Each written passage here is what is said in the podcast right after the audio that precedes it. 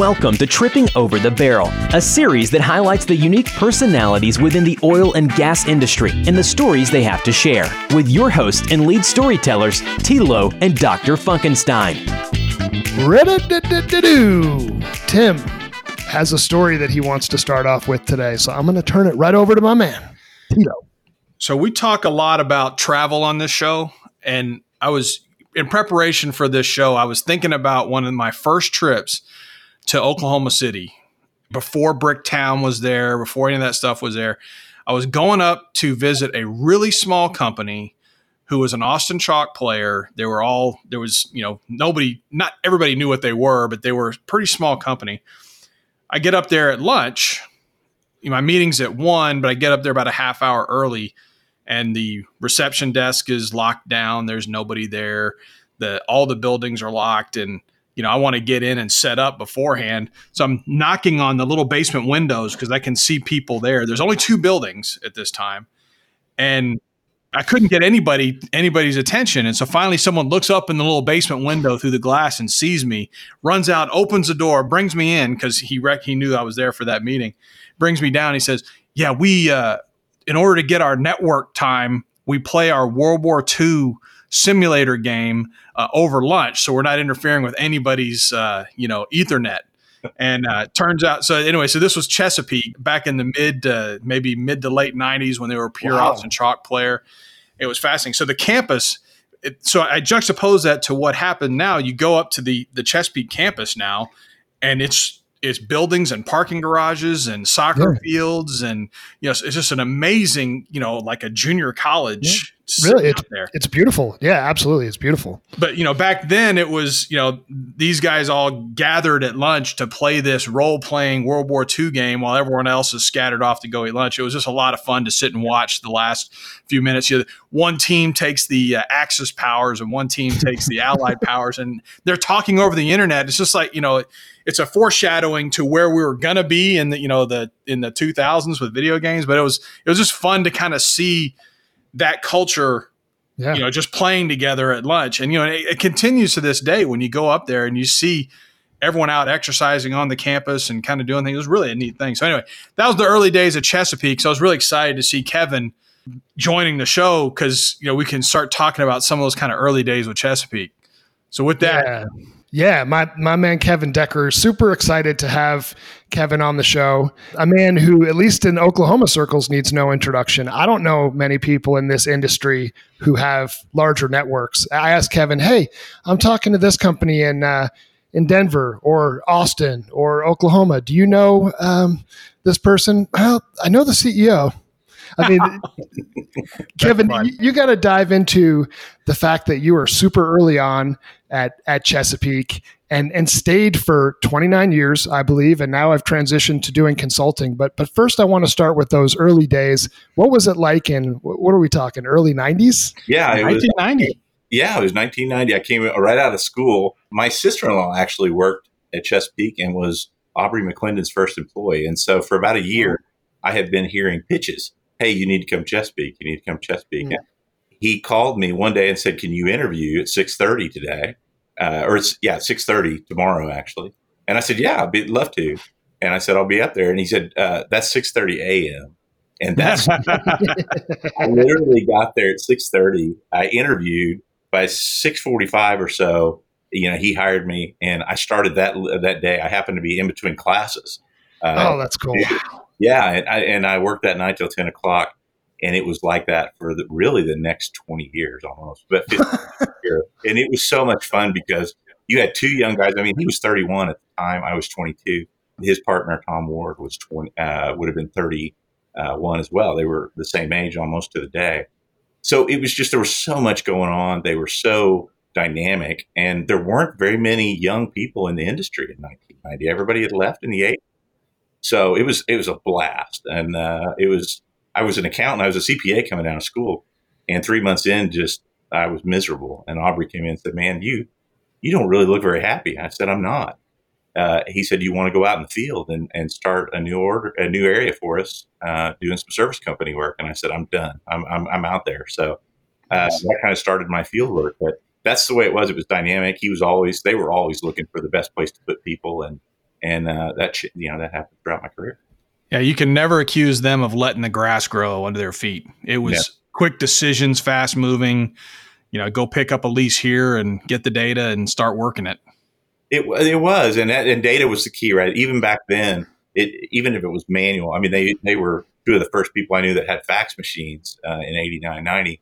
and they were, I mean, they'd burn that fax paper up that old, I don't know what you called it. It was kind of half blue and it would uh, spin around and curl up, but they would send it back to each other all day long, driving them around. I mean, I, I didn't do any accounting that first year and uh, really much after that, but uh, it, they were just it, whatever the new technology was, and, and, of course it was it was fax machines, but uh, it was that was state of the art at the time, and so they would they would jump on it, man. I feel like doing a, I feel like doing a millennial check on having to tell people what a fax machine is. do, you, do, we need to do that or no? I, I, I get, we're probably past that. It's it's. I mean, people have scanners. I think they're somewhat familiar with the concept, but I can just hear that sound in the background. The it's crazy. It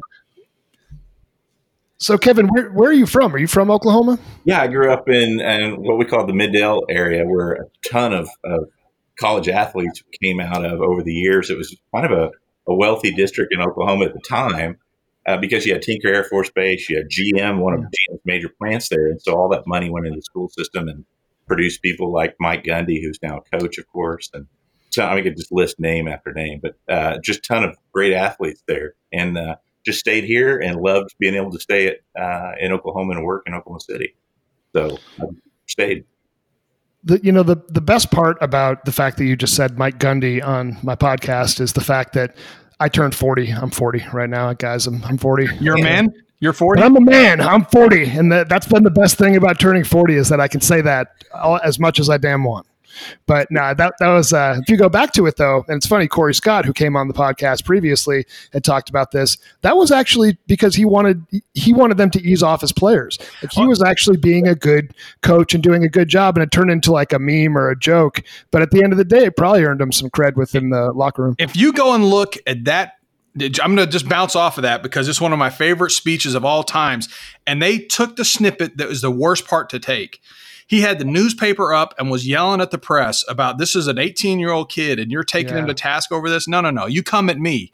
And I thought it was one of the best speeches ever by a coach. And it gets the little piece gets memed and then he gets made fun of. But what was one of the best things I'd ever heard of a coach defending his kids before, and that's yeah. what they take out. Anyway, all right, well, on the soapbox. What's cool about that, though, what I love about it is he loved that publicity and he ate the yeah. ate it up, and that's why he does the you know the mullet and all that. But if you think about it, that was in 2006, I believe, and it's that recruiting class that went on a few years later, at least that redshirt class that went on to to win 12 games and and have a fantastic season in the Fiesta Bowl. Just one loss away from being in the in the uh, whatever you called it back then, the BCS, I guess. That's what's so. I mean, you know, I know football's a.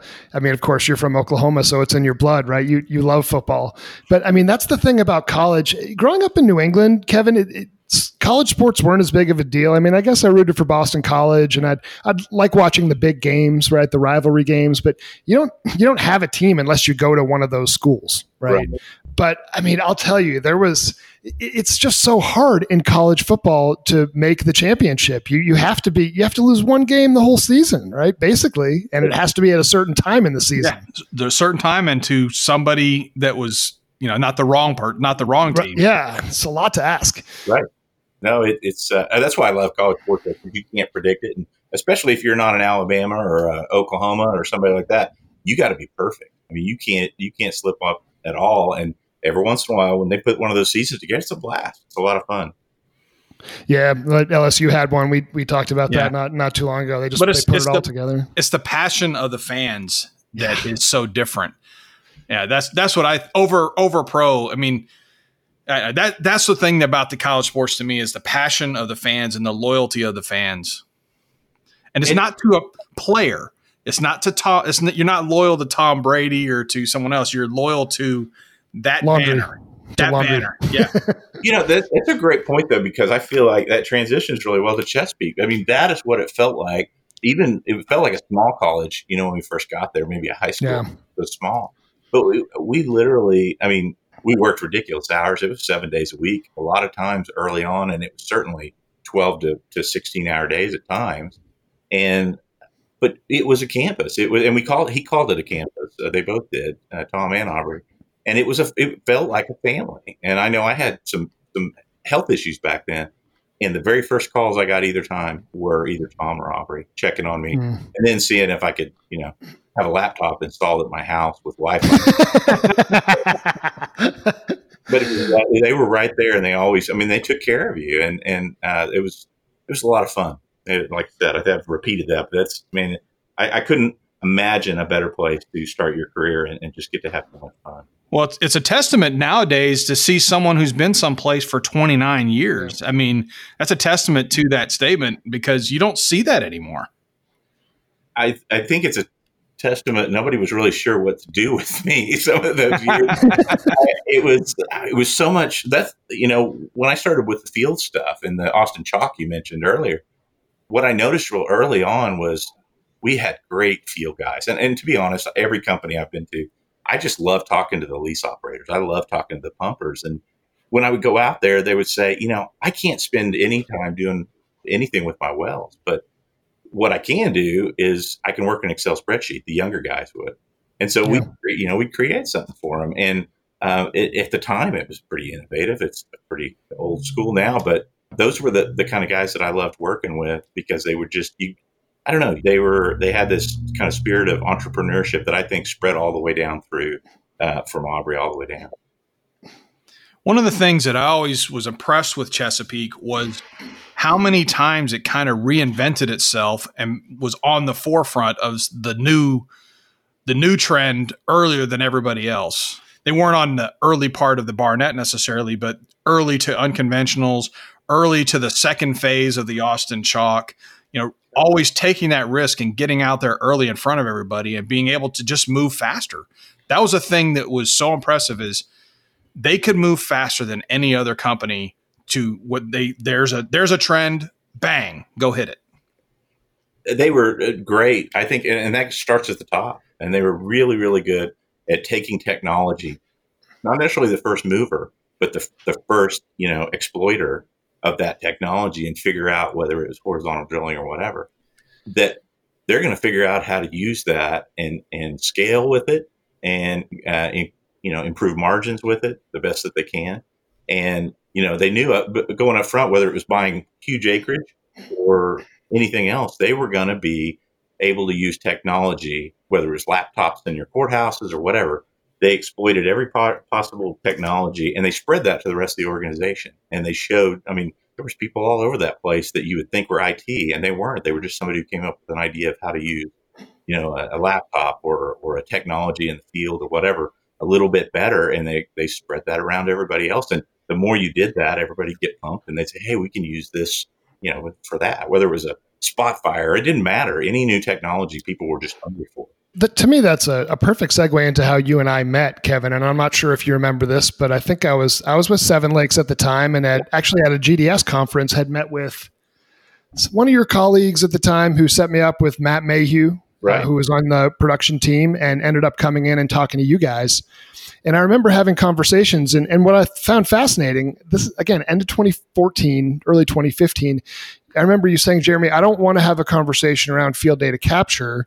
I want to talk about routing by exception and production optimization. And and now that seems totally normal, right? Everyone has to do that. But this was a point where that didn't come up as much. So I'm curious, sort of, when did it hit your radar that we have to do more than just send guys out to drive around in a triangle or an oval or circle and, and hit the same stops every day versus start being more like the Uber for the oil field and be more proactive than reactive? I, I think honestly, it started probably around 99 that we started thinking about that that's where we were going. Now, I don't, we didn't call it that but what we realized that we were making some enormous, we started in 99 doing a ton of acquisitions. And in order to do that, we, we did at one point over 135 acquisitions in wow. about an eight to 10 year period. And so from my side, uh, what we were responsible for back then were several things, but the primary one, when we go live with a, with an acquisition, you need to have 100% of the production uh, historically imported, you know, pulled in because yeah. data is key. Our reservoir engineers can make better forecasts. Therefore, you know, we we hit our numbers, we hit our uh, cash flow forecast. All that information had to be in there day one. And you think about it, some of those were 30 day close, and we figured out ways to to manipulate data to get to, to start that. From there, we started thinking, okay, then how do, can we use some of this data over time to build different tools, whether it was a surveillance tool or you know a new field capture field data capture tool. And ultimately that that led to us having to centralize our production to essentially use that as as kind of a predecessor to what we would now call a data quality process or data quality data management. We didn't call it that. We just made sure our data was clean. Yeah. Then by 2014 we essentially had clean data. When all these tools start popping up uh, with data science and you know big data and all that we had clean data and everybody was coming to us saying, hey, can we utilize that data to, to start building some new technology that will help the field? And we'd been pushing for that for a while, but didn't really know what it was going to look like. And that's when everybody wanted to use us because we were ahead of the curve because our data was clean from all those acquisitions over the years. And we had historical production data back to the beginning of time. That's what set it up. And I would say to anybody who wants to start any kind of a data program or a technology program, it's about process of people first, getting your data clean. It, it, technology is great, and you you want the best technology to put over that. But before you even start that, you've got to take care of the data. And luckily, we we kind of backed into that one. Yeah, you, you're. I want to bounce off of that. That it's about people and data, and I, and it's in that order, because you can do all kinds of things with the data if they don't if they're not bought in or don't have the they're not going to feed the beast then it's just not going to work and you're going to have another kind of dead project like and i'm sure there's been plenty of those projects along the way but um, i'm reading your uh, guest blog that you did on w's uh, site here. I've been reading i read that today on you know free up the production engineers use technology to free up the production engineers to go do engineering work that's Right. I mean, that is it's a novel thing, but you know, we put so much on these guys. Free them up and let them go do real engineering and let them optimize the wells it, it's really focusing on the people with the technology rather than the other way around. It kind of stumbled into that one one day when we were talking about uh, the engineering process, and people were saying, "Well, I don't have time to do that because I've got to go down to the courthouse, or I've got to, you know, do an AFE, or I've got to do whatever." And I'm like, "Wait, list, show me everything that you're doing because we're setting up all this data for you guys to to do all kinds of cool projects with this cool technology."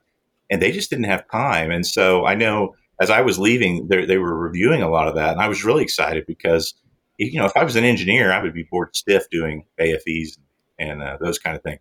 And I think the new engineer today, you see a lot more of them that really kind of come with a data science background as they start, and I think that's where we're headed. But I, we got to get that workload off of them. That's just you know that a tech can do a lot of it. And so yeah, that's we kind of again, it was one of those things where just listening to people, you found out that a lot of what they're doing has nothing to do with with what they want to do. yeah, you know, I think there's a. I have a few questions about what you were doing because w- what I thought was really neat, and certainly Chesapeake had the ability to do it because they made significant investments, like you said, in, in people, process, and technology. But you leverage the field operations center to capture some of this data to sort of observe where your resources were going and maximize their efficiency. I think more companies are doing that now. Did you ever try anything like um, like drones or video or things like that at the yeah. in the field? So we explored, we talked about it, and we went over to the GE Technology Center in Oklahoma City. It's uh, now it's the, it was the Baker Hughes Technology Center, and I think it's been donated maybe to Oklahoma State now really cool. And they were doing a lot of that drone stuff. And I noticed uh, Taylor Shin had an article recently that was showing some of the uh, drone stuff that uh, that Baker Hughes is doing right now. And this was five years ago, probably four or five years ago. They were talking about that, but w- my theory on that was that's great when it's ready. When somebody's doing it for real, then we'll jump back on that. But we did talk a lot about cameras. You know, putting some just you know cheap digital cameras out there um, and do some video and, and stuff like that to, from a lease protection standpoint, security, but also from you know leak detection. Um, exactly. Batteries. But but we found there was easier ways to do that. Just using we had some brilliant data scientists there at Chesapeake. Some of them are still there, and some of them have, have moved on to other places. And what they showed us is it's really about change management when you're talking about operate by exception. You know, for those who don't know, it's, it's essentially you're letting the wells tell you which well to go to. You're not going to every well every day. And we get, I get pushed back a lot, uh, particularly from some older executives who say, Hey, you're not a prudent operator if you don't go to every well every day. And I understand that, but I'm going to argue you're not a prudent operator if you're not looking at every well 24 seven. If you're not, you know, using the digital data, the data that you're getting off that well for the wells that you have it, you need to be maximizing that. And then you take that data and then you, you're predict, you, know, you try to become predictive of what's happening. And so what we did was used our data center. Uh, we had great guys there. Almost all of them were data guys, but they had a field background. Brilliant guys, you know, so a lot of them still there. And so they wanted, they were just hungry to make the guys' jobs that they used to do easier in the field. And so that's how we got a lot of buy-in as lease operators is they knew that um, you know that the guys that are were handling the data science were guys that used to do their exact same job, and, and so they were much more uh, interested in changing and doing some of the things that we wanted them to do. Yeah, no, thank you for that that insight. I mean, and I'm not going to make you do too much more on that because I know this is your area of expertise and you charge a lot of money to talk about this sort of stuff as as you rightfully should because I've you know, this is an area that I'm passionate about and and I know Tim is as well, but certainly you're one of the the foremost I think experts on on how to actually make it become somewhat of of a reality. Back to a couple sports things, right? I know that in the fabric of Oklahoma City is the Thunder. And I know that Aubrey McClendon had a hand in getting them there. They were the Chesapeake, maybe it still is the Chesapeake Energy Arena. Can you talk about what it was like being an employee at the time, being friends with these guys, and then having this team come in with all these awesome young players? Uh, yeah, I, I just I, I, think when we officially, you know, kind of knew that it was going to be coming in, and you knew Aubrey was part of it, and there was the big stink about Seattle. You know, they were so frustrated, and of course, we got Durant out of that deal. That was exciting. having you know a, a, guy that was in the news for such a long time, and Aubrey that would you'd see him on TV one day, and the next day he'd call you out by name on campus, and that wasn't because I was there 29 years. He would call you your name, and you can ask any Chesapeake employee that was there when he was there. He would call you by name after he'd met you one time, and he could probably tell you what your high school mascot was. I mean, that was his thing. He would sit down and do nice. an and he knew you. And so he carried that over, from what I understand, to the players, and a lot of the players really appreciate that. And that's a little bit different from that type of a, a uh, owner. Plus, they were a little bit younger, probably he and Tom both. Uh, and I know there were other owners, and I don't know as much about them. But yeah, that was fun and they would we get some special stuff that would come on campus because of you know having the players having access to the players and being named. That's awesome. But I hope it stays that way. I'm, I'm afraid maybe it won't. I haven't heard anything one way or the other, but I just I love that company. Um, I love I you know I love the people that are still there. Uh, they're busting their tail trying to get things turned around. So yeah, I, I hope it stays Chesapeake Arena, and I hope that uh, uh, next year we beat the Rockets. That was painful this week. Yeah, but that was they were. I still think they had a great season. I mean, they expectations were raised every game. You know, they had a good, really good run. And the other one, sports related. Here Tim's we go. rolling his eyes. Here we me. go. Back to Boston. and I do have a I do have a correction to make. My friend Travis Austin, who listens to this podcast, shout out Travis Austin, director of IT at Crestone Peak here in Denver. Great guy. He made a point that I think Tim, it was on the uh, Chris Atherton podcast that I said the Red Sox didn't win the World Series for 85 years. It's true and it's not true. It was actually 86 years. Okay, it was 1918 to 2004. However, I've always had a hard time with this because in 1994 there wasn't a World Series. Oh, so I mean, it, okay. I mean, more semantics now. Okay, but I'd still I always had a hard time with that. Anyway, so I just wanted to put that clar- clarity out there. I, I, I can do basic math and all that, but it was 85 World Series, 86 years. Let and the record show let, Jeremy you was not wrong, but he wasn't 100% right. yeah, it's. Uh, I'm not. We don't need to, to get into the details of that anymore. But Kevin is is obscurely a Patriots fan that grew up in Oklahoma, not because he bandwagoned the Tom Brady Patriots, but Kevin, you gotta you gotta tell. Anyway, how do you do that from why. Oklahoma? How do you become a Patriots fan? This is good. Well, it's it's a weird journey because I started out an OU fan uh, growing up in Oklahoma, Of course, I ended up at Oklahoma State, but up until probably my junior year, I was a huge OU fan. We had season tickets every year. And I remember um, in, I guess it would be about 73, that Chuck Fairbanks, who was the head coach of the Sooners, left OU and then he went to the New England Patriots. And the next year he drafted, I want to say three or four. I don't remember exactly, but he also brought in some as, you know, free agents or whatever they were. Um, he brought in some folks to, to try out. And so they had a lot of Sooners on that, of those early teams. He was over there for about five years and he moved on. But that's what kind of got me liking the Patriots. And then, of course, I thought our year had come in 85. Uh, which Super Bowl squish the fish, bury the Bears. Yep. But uh, and then it wasn't too much longer till uh, you know, of course, Brady and, and those guys came in, and, and it's going to be weird this year with with Cam. I just I was able to watch his press conference at at three o'clock today, and it was kind of fun to watch. And boy, he's he's enamored with Belichick. So I'm excited about this year. It's just going to be weird not to see number twelve back there. So Kevin, were you a Patriots fan back when they had the those old uniforms with the guy snapping the ball. That's pretty cool. Yeah, I love those. I, I know everybody made fun of it. No, but I absolutely loved him because I, I, think I was a pretty big history fan too. So to me, it, it meant more just than just the, the Patriots. But uh, no, yeah, I was, and uh, actually had a, a, some gear which was really tough to find back in the seventies and in uh, yeah, but I did. No, you're right. It, it, it, now it's you know you type online the the old school Patriots and you can buy anything from anywhere, but it wasn't always like that. People no, don't don't realize. we had to pay a pretty penny. That was back in the Steve Grogan days. Oh yeah. Oh, yeah.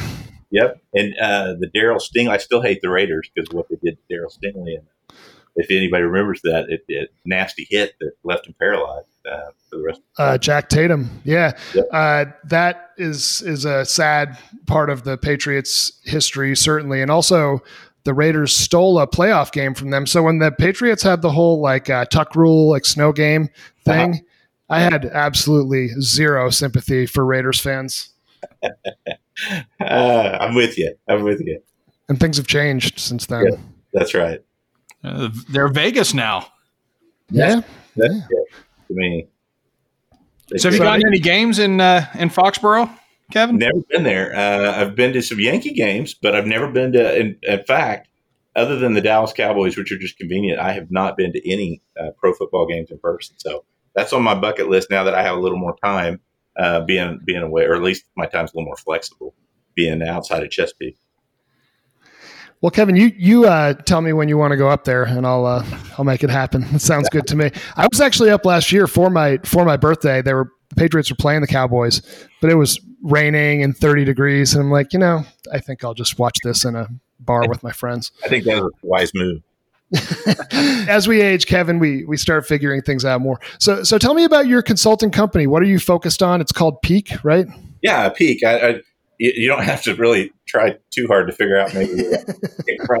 but uh, to be honest, I just I loved my days there. I don't regret one thing that, that happened during those times, uh, with the exception of Mr. McClendon's uh, death, and that was actually after yeah. death. But I started, I guess, in November and started thinking about what what would I want to do, and uh, really decided I wanted to get back into consulting. I'd done a little bit in the '90s when I was with Chesapeake when we put ourselves up for sale, and I loved it. And so, really, what we've uh, focused on is just looking at we start with the field and we kind of look at how the field are doing their their jobs and how we can make it more uh, more efficient. And I do share a lot of what I know, uh, you know, without charging fees, uh, like with the blogs and stuff and things we're doing sure. here. And the reason I do that is it's kind of the the Google method, I think, with TensorFlow. They put that stuff out there and then they learn so much from what people say and respond. And, and I found that to be hmm. true. So I we started with field work and we've moved on. Now didn't pick the best time, and you know March was not a great time to be on. but uh, it picked back up in, in June and July, and it's really been a lot of fun. Uh, and I've met so many new people and so many new companies. But I think that the one of the best parts is kind of what got me up and going a little bit is just with Chesapeake and the great people they had. There are so many CEOs, CFOs, and COOs, and senior directors and VPs around the country all over that are doing great things in oil and gas companies. Uh, so that's true. Blessing. And so I, I that contact you know list and being able to talk to those people and learn from them, and then occasionally somebody will need some services and we'll jump on that. But just getting to know those and getting to talk to those people for the first time in, in a while for some of them has been a, a, a lot of fun. So should we just work on, on technology challenges around the energy industry, both in the field, production accounting, optimization, those kind of things. So, what do you That's think fantastic. the next big wave in technology is going to be? Technology adoption is it still kind of digital oil field, digital digitalization of the oil field, or I mean, AI is certainly you know a good buzzword, but is that the direction you see everything going? Yeah, I do, but I, I see it doing it uh, back to your your people and data.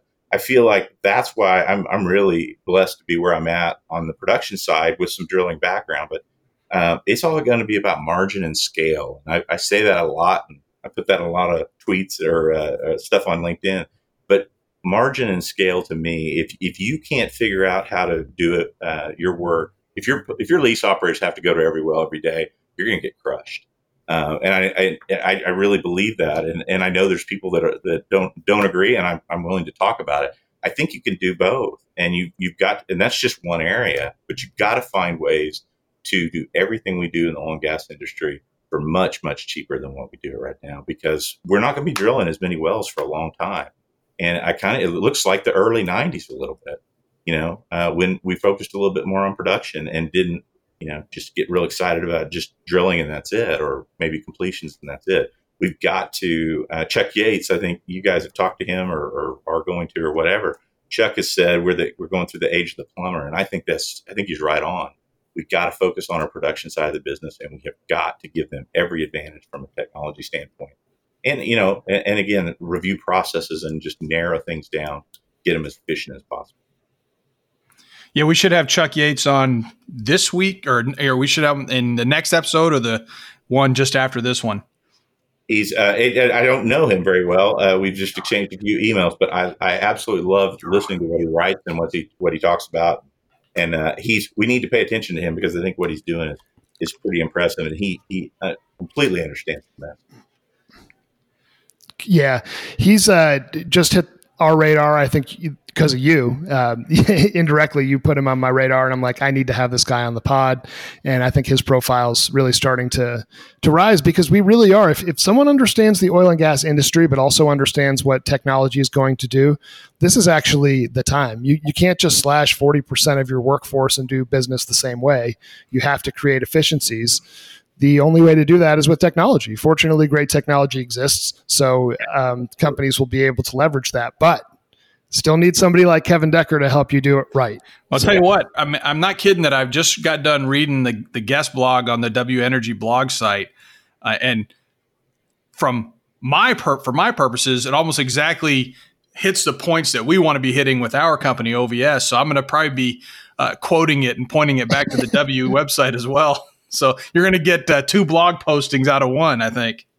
well, I, I appreciate it. I, I, literally have had so much fun uh, doing all this because that's what I found. I'm, I've never thought of myself doing much writing, or uh, we're doing a webcast next week, and it, it's one of those things where a webinar. I mean, it's one of those things where what I've I don't I'm not super brightest guy in the world. What I do is listen. And I, I will tell everybody, you know, go out there. If you want me to help you listen, if you want me to help you do those things, I, I, will do it, you know, but I sound humble. I'm not trying to be that way. I, what I'm saying is go listen to your people. The answers are there. Those guys in the field know what you need to be doing. Um, yep. it, you get blinded from that a little bit. So just go talk to your field. And if you want some help, I'd be glad to do it. And we'll help you find the right technology too. But uh, go listen to your folks. It's, it's interesting you say that because that's actually one of the upsides of Jeremy and I doing this podcast that I didn't expect is just – these conversations are helping me well outside of just doing this podcast and entertaining people. I'm I'm getting a lot out of it just being on this side of the microphone. I hope other people are getting that as well. But you know, getting that that uh, from other people is it's it's been an interesting ride, and I'm sure it's the same thing. The feedback you're getting from writing these uh, guest posts and doing other things as well. It is. They've they've gone kind of viral, and I've been a little bit stunned by that. And I think it's people want common sense, logical things to do they don't necessarily want you to present them with this massive, you know, that's right, uh, consulting project. So. You got it. Anyways, we're going to chop it here, head into the long weekend. I don't know when this is getting put out, so that might not make sense. Maybe it will. Either way, there's a long weekend coming up, and uh, we're going to let Kevin get to it. So, Mr. Decker, thank you so much, man. Thank you so much, Kevin. It's been a lot of fun, and, and uh, go Pats. Yeah, baby.